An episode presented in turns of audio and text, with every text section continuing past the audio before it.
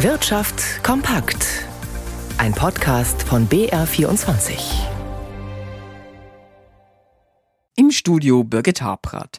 Eine zum Teil weite Anreise und dann nur 45 Minuten Verhandlungen beim Bundesfinanzhof heute in München. Es ging mal wieder um den Soli und es ging mal wieder um eine Klage dagegen. Der wird seit 2021 nur noch ab einer bestimmten Einkommensgrenze erhoben. Die Kläger rügen dies als verfassungswidrig, weil der dazugehörige Zweck, die Finanzierung der Lasten der Wiedervereinigung, ja weggefallen ist. Wolfram Schrag verfolgte die 45 Minuten. Geht es nach dem Willen der Kläger, einem Ehepaar aus Franken, dann ist der Bundesfinanzhof in München nur eine Zwischenstation. Sie hoffen, dass sich der BFH ihrer Ansicht anschließt und die Verfassungswidrigkeit des Soli feststellt.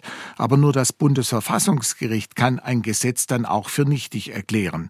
Der neunte Senat des BFH unter Gerichtspräsident Hans-Josef Tessling äußerte sich dazu nicht, sondern verwies lediglich auf die Entscheidung am 30. Januar.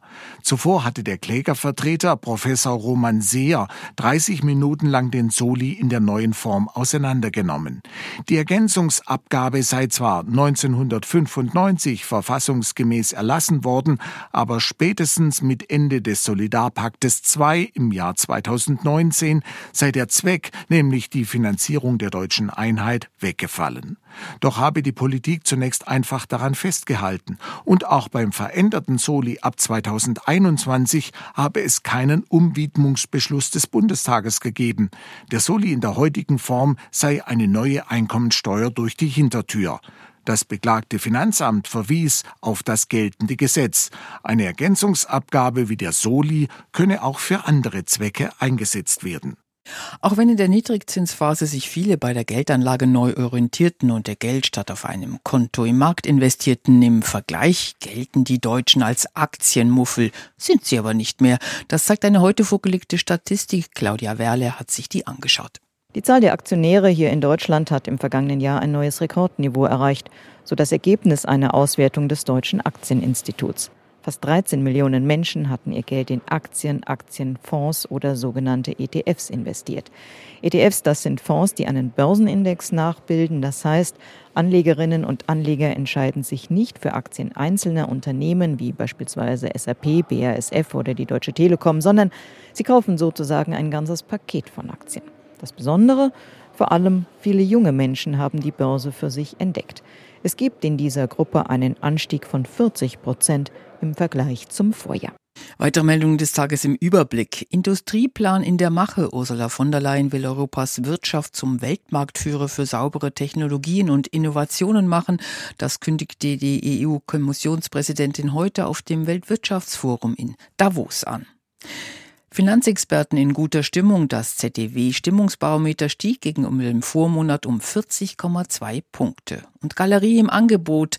Beim insolventen Warenhausriesen haben mehrere Investoren ihre Fühler nach Filialen ausgestreckt. Die Gespräche dauerten an, hieß es dazu heute aus Düsseldorf. Und Finanzmärkte im Blick. Margit Ziller beobachtet vom BR24 Börsenstudio aus das Geschehen.